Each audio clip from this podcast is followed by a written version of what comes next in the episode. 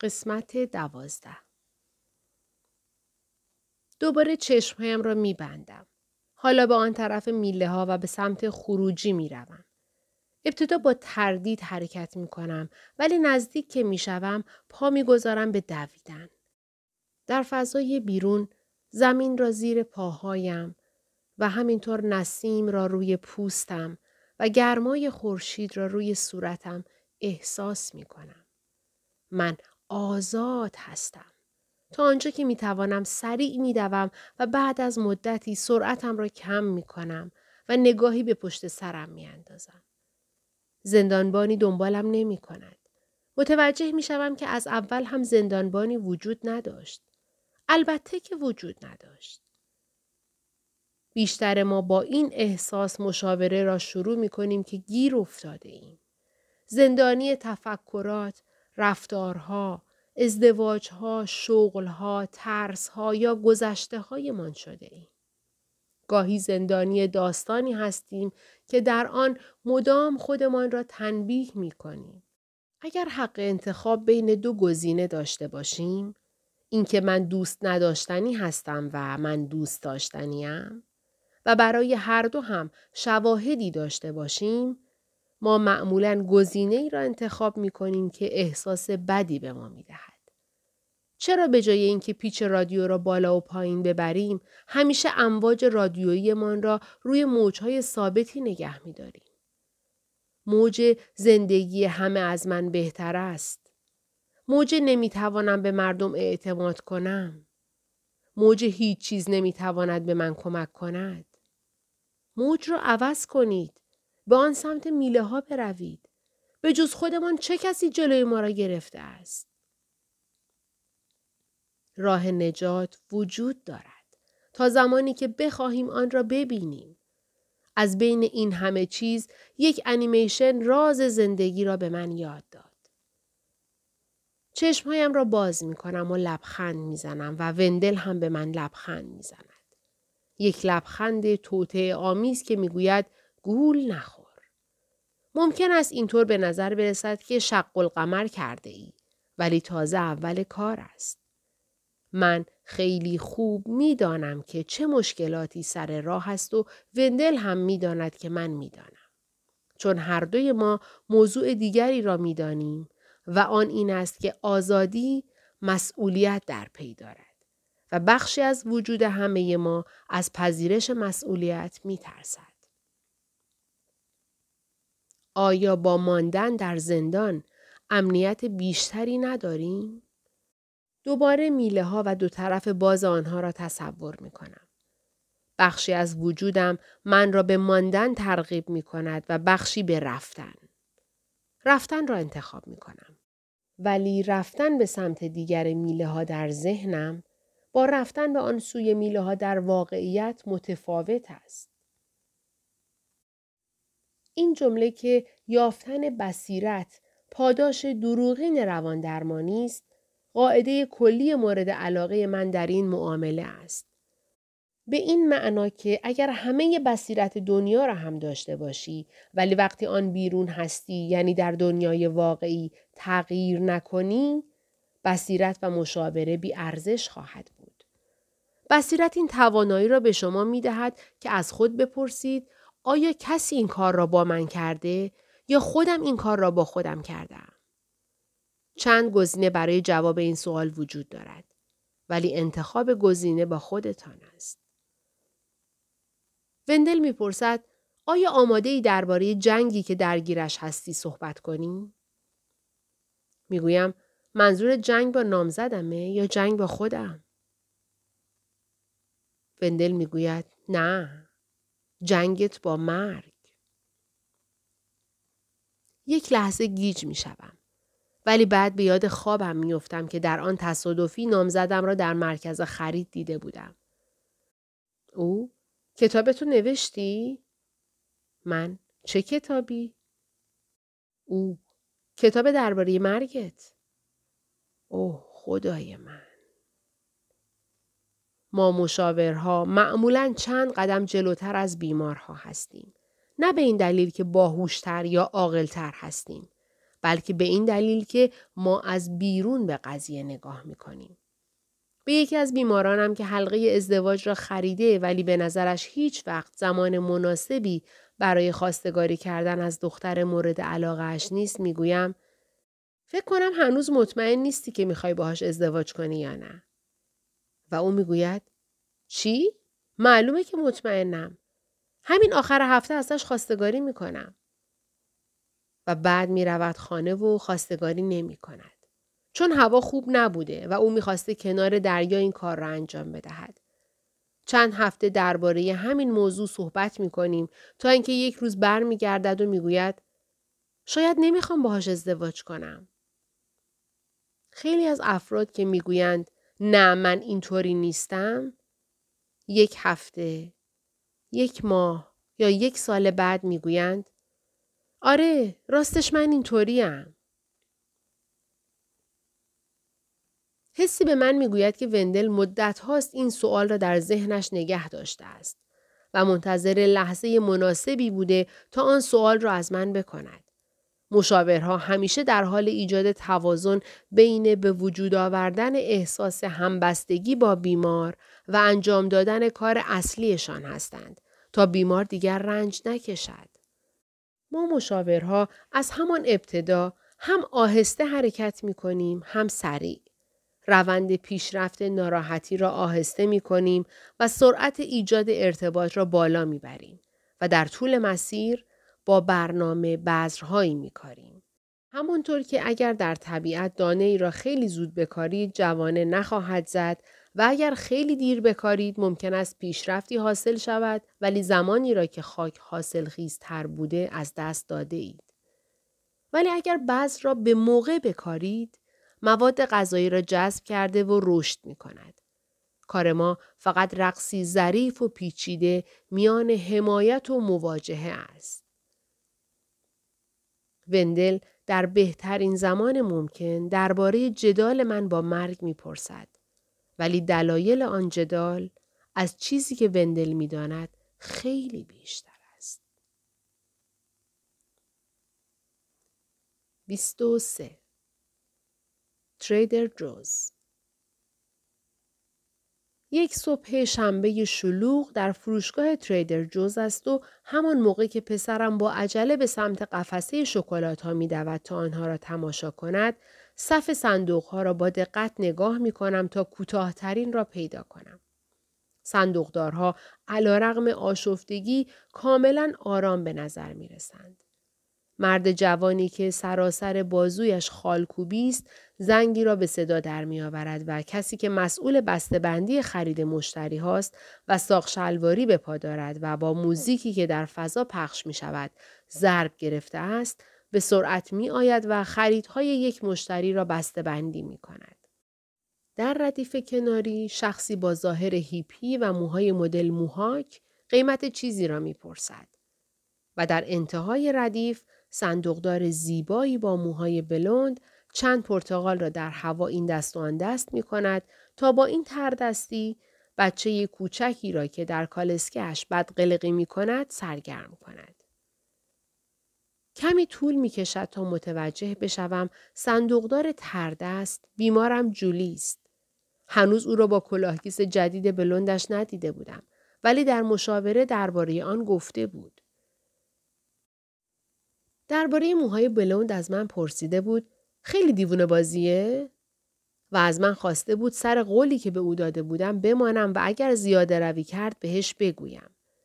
وقتی که می‌خواست به آگهی برای جذب خواننده در یک موسیقی محلی جواب بدهد و در یک مسابقه تلویزیونی شرکت کند و برای رفتن به یک خلوتگاه بودایی ثبت نام کند که شامل یک هفته سکوت می‌شد هم همین سوال را از من پرسیده بود. همه اینها قبل از این بود که داروی معجزه روی توده هایش اثر کند. از اینکه می دیدم از موضعی که در تمام طول زندگیش حفظ کرده بود دست کشیده و ریسک پذیر شده است لذت می بردم. او همیشه فکر می کرد استخدام دائم باعث می شود احساس آزادی کند ولی حالا داشت طعم نوع دیگری از آزادی را می چشید که کاملا دور از انتظارش بود. گاهی اوقات قبل از اینکه فکر جدیدی را با من در میان بگذارد می‌پرسید زیادی عجیب و غریب نیست؟ مشتاق بود از مسیری خارج شود که همیشه از پیش تعیین شده بود ولی نه آنقدر که باعث گم شدنش بشود. با وجود این هیچ کدام از پیشنهادهایش من را متعجب نمی کرد. بعد بالاخره جولی پیشنهادی مطرح کرد که برایم غیر منتظره بود. برایم تعریف کرد که یک بار در طول همان هفته هایی که فکر می کرد خواهد مرد در صف فروشگاه تریدر جونز منتظر ایستاده بود که صندوقدارها باعث حیرت او شدند. زیرا در برخورد با مشتری ها و با یکدیگر وقتی درباره موضوعات معمولی روزمره مثل غذا و ترافیک و هوا که در اصل مسائل مهمی در زندگی افراد هستند صحبت می کردند به نظر می رسید که خیلی خودشان بودند. با خودش فکر کرده بود که چقدر با شغل خودش متفاوت است. البته که شغلش را دوست داشت. ولی این شغل فشاری همیشگی برای تولید و انتشار و تلاش برای پیشرفت را به او وارد می کرد. حالا که زندگیش کوتاه شده بود، به شغلی فکر می کرد که بتواند نتایج قابل لمس آن را در لحظه احساس کند. خریدها را بسته بندی می کنی، با مشتری ها خوشوبش می کنی، جنس ها را انبار می کنی و در پایان روز یک کار واقعی و مفید انجام داده ای. جولی تصمیم گرفته بود حالا که احتمالا فقط یک سال وقت داشت برای شغل صندوقداری فروشگاه تریدر جونز در آخر هفته ها درخواست بدهد. می‌دانست که درباره این شغل اقراق می کند. ولی با وجود این می‌خواست که این حس ها را که هدفی دارد و عضوی از جامعه است تجربه کند. و می‌خواست جزء کوچکی از زندگی افراد مختلف باشد. حتی اگر به اندازه به صدا درآوردن زنگ برای بسته‌بندی خریدشان باشد. جولی متفکرانه گفته بود شاید تریدر جوز یک قسمت از هلند من باشد. احساس می کردم که در درون با این ایده مخالفم و یک دقیقه با خودم فکر کردم که دلیلش چه می توانست باشد. شاید به دودلی من برای قبول درمان جولی ربط داشت. اگر جولی مبتلا به سرطان نبود، سعی می کردم به او کمک کنم تا آن بخشهای از وجودش را که برای مدتها تحت کنترل بوده بشناسد. به نظر می رسید که جولی داشت به جنبه های از شخصیتش که فرصت آشکار شدن پیدا نکرده بود، مجال ظهور می‌داد. ولی آیا مشاوره دادن به فردی که در حال مرگ است منطقی است؟ یا فقط حمایت کردن کافی است؟ آیا باید با جولی از نظر اهداف بلند پروازانه مثل یک بیمار سالم برخورد کنم؟ یا فقط به او احساس راحتی و آرامش بدهم و دلخوشیهایش را از بین نبرم؟ نمی‌دانم اگر جولی با ترس از مرگ قریب الوقوع مواجه نشده بود باز هم به سوالهایی درباره ریسک، امنیت و هویت که در زمیر خداگاهش پنهان شده بود فکر می کرد. و حالا که این سوالها برایش پیش آمده بود تا چه حد می توانستیم برای یافتن پاسخ آنها جستجو کنیم. همه ما این سوالها را بی سر و صدا از خود می کنیم که چقدر می خواهیم بدانیم. بیش از حد چقدر است؟ و وقتی که در شرف مرگ باشی بیش از حد چقدر است. به نظر می رسید خیال پردازی درباره تریدر جوز نوعی فرار باشد. مثل کودکی که می گوید فرار می کنم میرم دیزنی لند. و نمی‌دانستم که این خیال پردازی با جولی قبل از سرطان چه ارتباطی داشت. ولی بیشتر از همه نگران این مسئله بودم که آیا جولی از نظر بدنی از پس آن کار برمیآید یا نه؟ درمان آزمایشی ضعف جسمانی جولی را بیشتر کرده بود و به استراحت نیاز داشت. جولی به من گفت که همسرش فکر می‌کرد دیوانه شده است. همسرش از جولی پرسیده بود وقت کمی برای زندگی کردن داری. اون وقت آرزوت اینه که تو تریدر جوز کار کنی؟ جولی با او مخالفت کرده بود و به او گفته بود چرا؟ اگه خودت فقط یک سال وقت داشتی چی کار می‌کردی؟ همسرش گفته بود کمتر کار می‌کردم. نه اینکه بیشتر کار کنم. وقتی جولی عکس عمل مت را برایم تعریف کرد متوجه شدم که من و مت با وجود اینکه می‌خواستیم جولی از فرصتی که داشت لذت ببرد از تصمیمش حمایت نمی کردیم. درست است که این نگرانی را داشتیم که آیا این کار شدنی هست یا نه. ولی آیا این احتمال هم وجود داشت که دلیل عدم تمایل ما این بود که به طرز عجیبی به جولی و اطمینانش بابت دنبال کردن رویایش هر چقدر هم که این رویا عجیب به نظر می رسید حسادت می کردیم؟ مشاورها به بیمارانشان می‌گویند به دنبال چیزی برو که به آن حسادت می کنی. چون به تو نشان می دهد که چه می خواهی. آیا دیدن شکوفا شدن جولی این حقیقت را پررنگتر نمی کرد که ما ترسوتر از آن بودیم که برای رسیدن به رویاهایمان معادل کار کردن در تریدر جوز کاری انجام بدهیم و اینکه می‌خواستیم جولی هم مثل ما باقی بماند و همه بدون انجام کاری فقط رویا پردازی کنیم؟ در حالی که به جز میله های باز سلول های زندانمان چیزی جلودار ما نیست. یا شاید هم فقط من اینطور بودم. مت در صحبتهایش با جولی گفته بود در ضمن مگه نمی‌خوای ما بیشتر با هم باشیم؟ جولی گفته بود البته که می‌خواهد ولی می‌خواست در تریدر جوز هم کار کند و این موضوع ذهنش را درگیر کرده بود. پس برای کار در آنجا درخواست می‌دهد. و همان روز که می‌فهمد توده از بین رفته است پیشنهاد شیفت صبح شنبه را به او می‌دهند. جولی در اتاق من تلفن همراهش را بیرون آورد و دو پیغام صوتی برایم گذاشت. یکی از طرف متخصص خونش و دیگری از طرف یکی از مدیران تریدر جوز. طوری لبخند می‌زد که انگار نه یک بخت آزمایی معمولی بلکه برنده بزرگترین پاوربال شده است.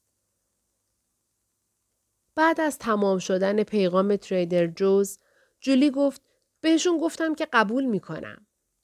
و توضیح داد که کسی چه می‌داند شاید توده ها برگشتند و او می‌خواست کارهای لیست قبل از مرگش را خط بزند نه اینکه فقط به لیست اضافه کند او گفت باید از لیست کم بکنم وگرنه فقط بیخودی نوشتم که چه کارهایی می‌تونستم انجام بدم.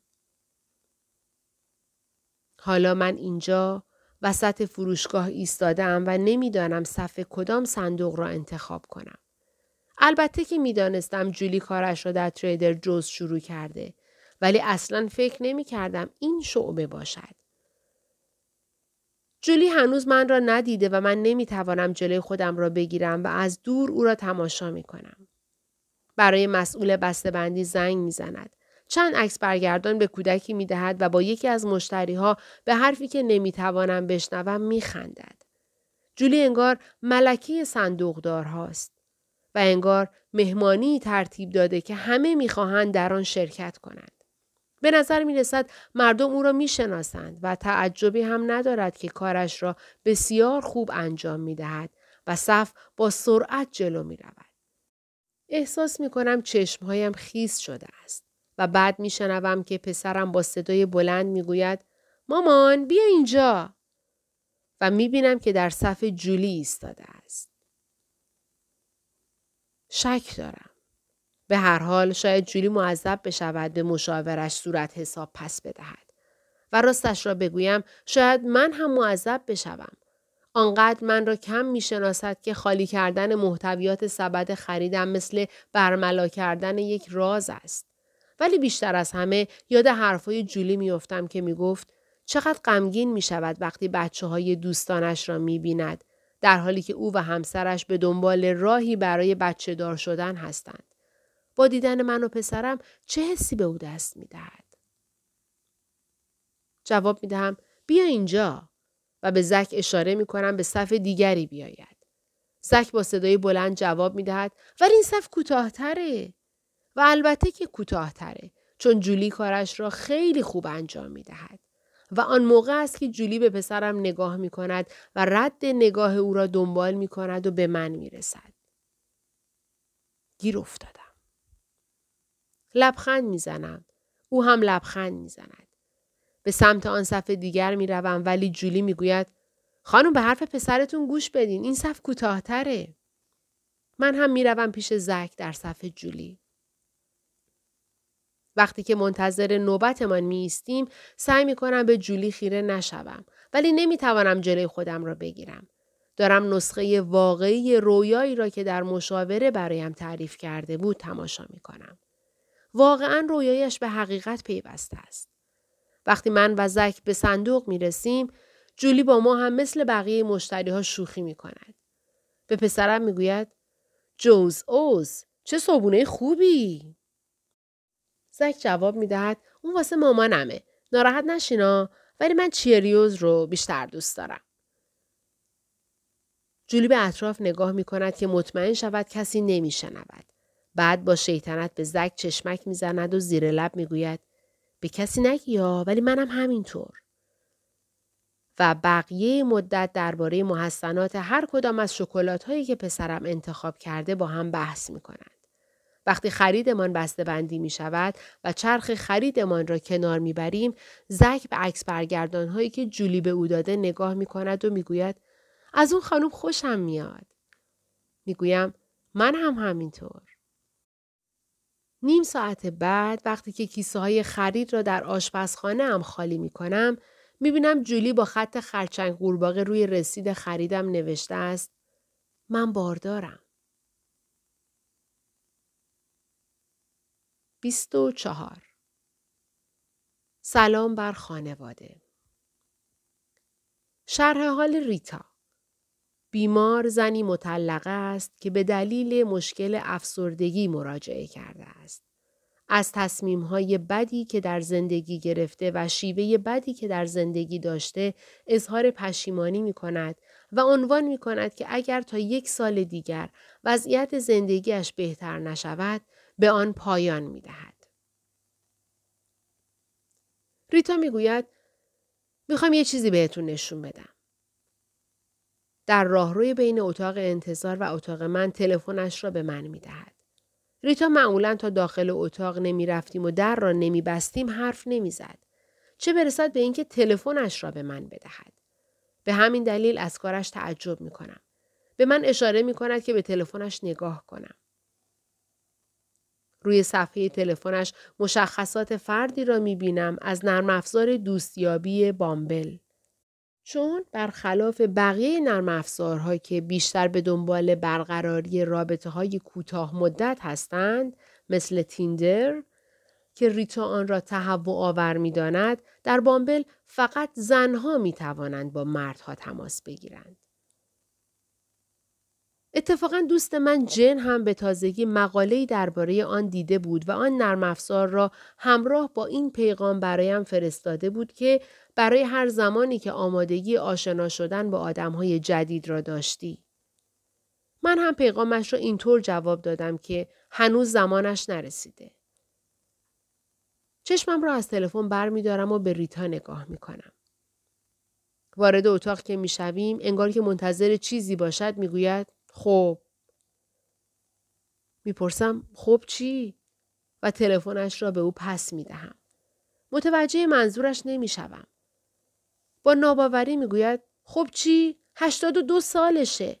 من هم دختر 18 ساله نیستم ولی آخه می‌دونم پیرمردهای هشتاد ساله چه شکلی هن. واسه همین تا یک هفته کابوس می‌دیدم. خیلی ببخشید.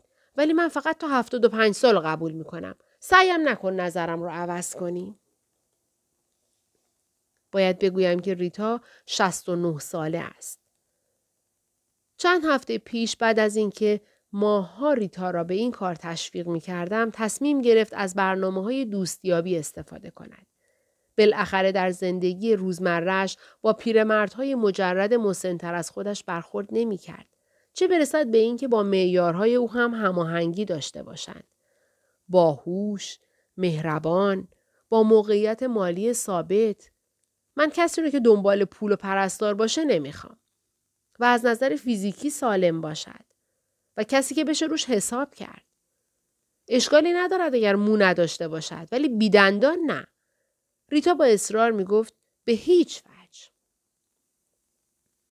قبل از این مورد 80 ساله آقای محترمی بود همسن ریتا که البته خیلی هم محترم نبود.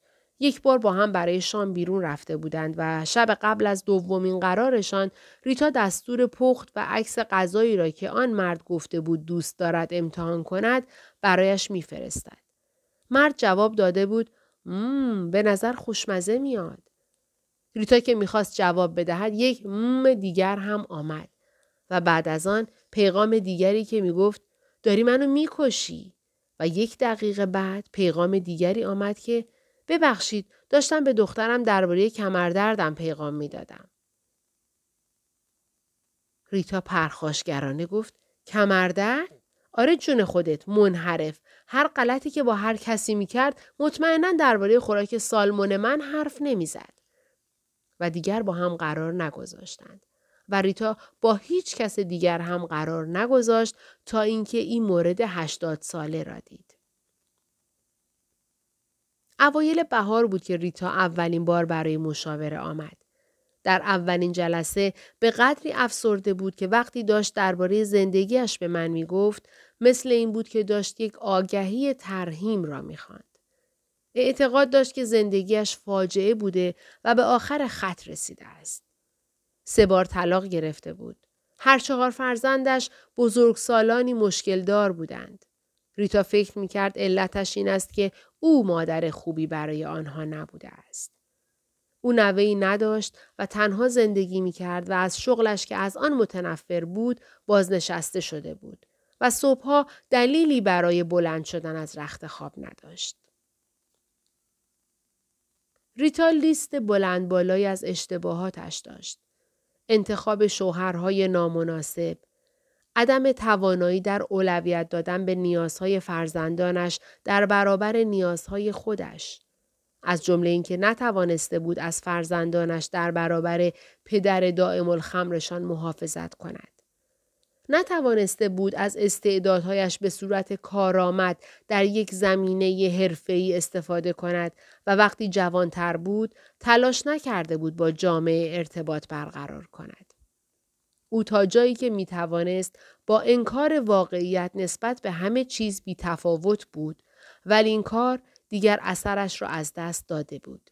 دیگر حتی نقاشی کردن هم که تنها کاری بود که از آن لذت می برد و در آن مهارت داشت برایش جذابیت نداشت. حالا که تولد هفتاد سالگیش نزدیک بود با خودش عهد بسته بود که تا آن زمان یا زندگیش را بهتر می کند یا دیگر زندگی نخواهد کرد.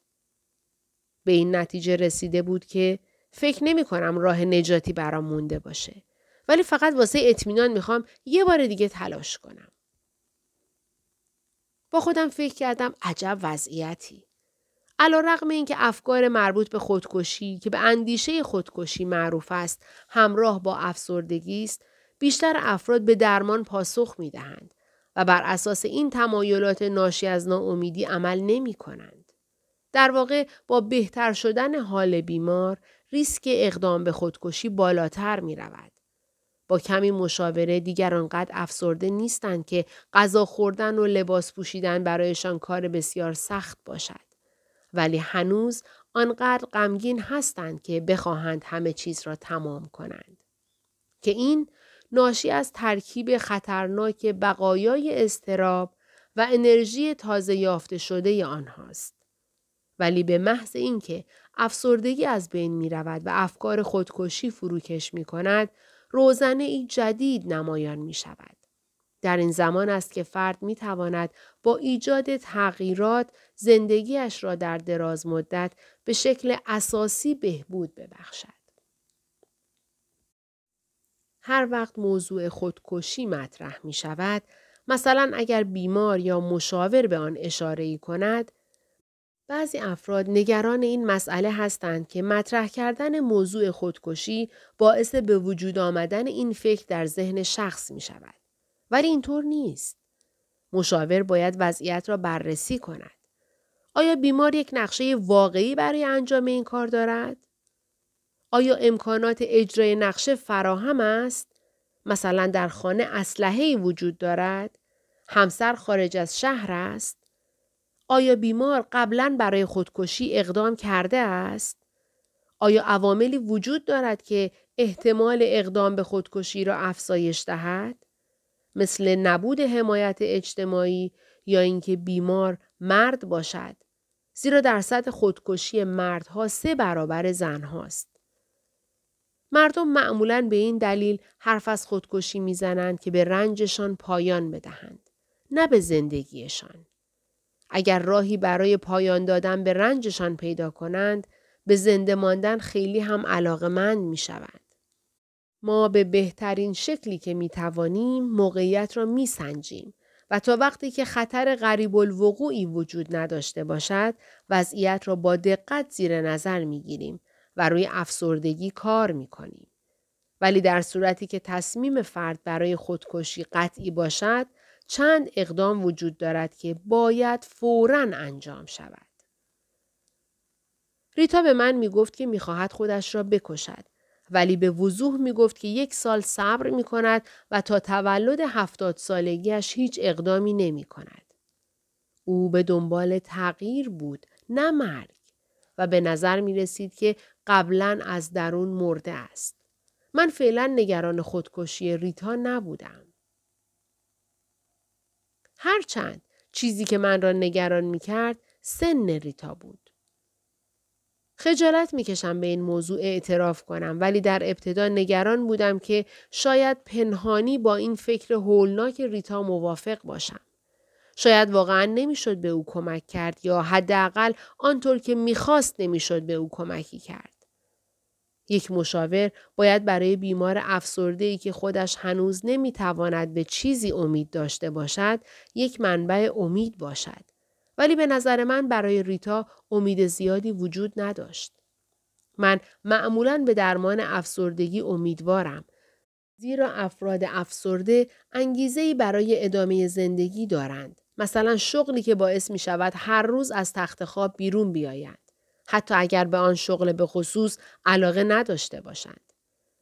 گروهی از دوستان فقط یک یا دو نفر که بتوانند با آنها صحبت کنند یا تماس با بعضی از افراد خانواده حتی اگر افراد خانواده مسئله دار باشند هم حضورشان مؤثر است. داشتن فرزندانی در خانه یا یک حیوان خانگی مورد علاقه یا باورهای مذهبی هم می تواند از فرد در برابر خودکشی محافظت کند. ولی موضوع این بود که بیماران افسرده‌ای که داشتم از ریتا جوانتر و انعطاف پذیرتر بودند. شاید زندگیشان در آن لحظه تیره و تار به نظر می رسید. ولی برای تغییر شرایط و ایجاد یک زندگی جدید وقت داشتند. ولی زندگی ریتا مثل یک داستان عبرت آموز بود. زنی مسن و به شدت تنها. بدون هدفی مشخص و سراسر احساس پشیمانی. آنطور که خودش می گفت هیچ وقت هیچ کس او را واقعا دوست نداشته. او که تنها فرزند والدینی مسن و بی احساس بود آنقدر در رفتار با فرزندان خود اشتباه کرده بود که هیچ کدام از آنها با او حرف نمی زدند و هیچ دوست و خیشاوند یا ارتباط اجتماعی با کسی نداشت. پدرش سالها پیش مرده بود و مادرش بعد از سالها درگیری با بیماری آلزایمر در سن 90 سالگی از دنیا رفت. ریتا مستقیم به چشمهای من نگاه کرده بود و با این سوال من را به چالش کشیده بود که واقع بینانه در این سن بالا چه چیزی می توانست تغییر کند. حدود یک سال پیش روانپزشک خوشنامی که در اواخر هفتاد سالگی بود با من تماس گرفت و درخواست کرد که یکی از بیمارانش را پیش من بفرستد. زنی سی و چند ساله که می‌خواست تا زمانی که شریک زندگیش را پیدا نکرده است تخمکهایش را منجمد کند. این روانپزشک فکر می‌کرد من بهتر می‌توانم به بیمارش مشاوره بدهم زیرا خودش درباره پیدا کردن همسر و بچه دار شدن زنان سی و چند ساله امروزی چیز زیادی نمی‌دانست. حالا احساس او را درک می کردم. من هم فکر نمی کردم که درباره زندگی افراد مسن جامعه چیز زیادی بدانم. در دوره آموزشی درباره مشکلات خاصی که افراد مسن با آنها درگیر می شوند آموزش دیده بودم. ولی با وجود این در زمینه خدمات سلامت روان به این افراد همچنان توجهی نمی کنند. مشاوره برای بعضی از افراد مسن یک مفهوم بیگانه است.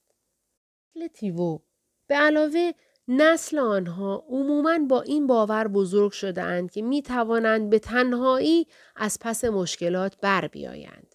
فرقی هم نمی کند این مشکلات چه چیزی باشند.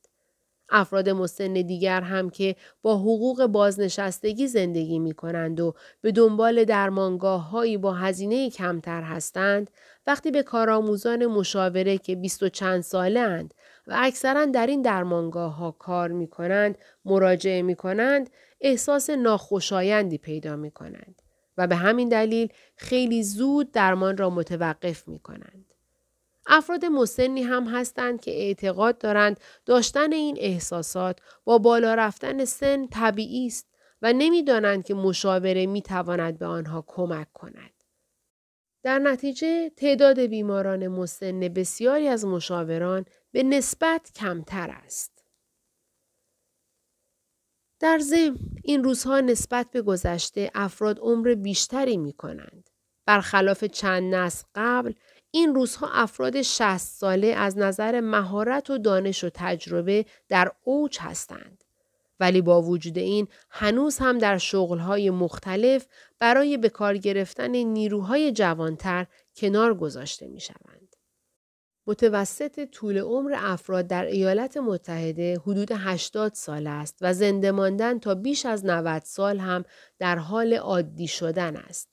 پس برای هویت این افراد 60 ساله که هنوز چند دهه از عمرشان باقی مانده است چه اتفاقی خواهد افتاد؟ بالا رفتن سن احتمال از دست دادن چیزهای دیگری مثل سلامتی، خانواده، دوستان، شغل و هدف را هم در پی دارد. ولی در مورد ریتا متوجه شدم که بالا رفتن سن دلیل فقدانهایش در زندگی نبود.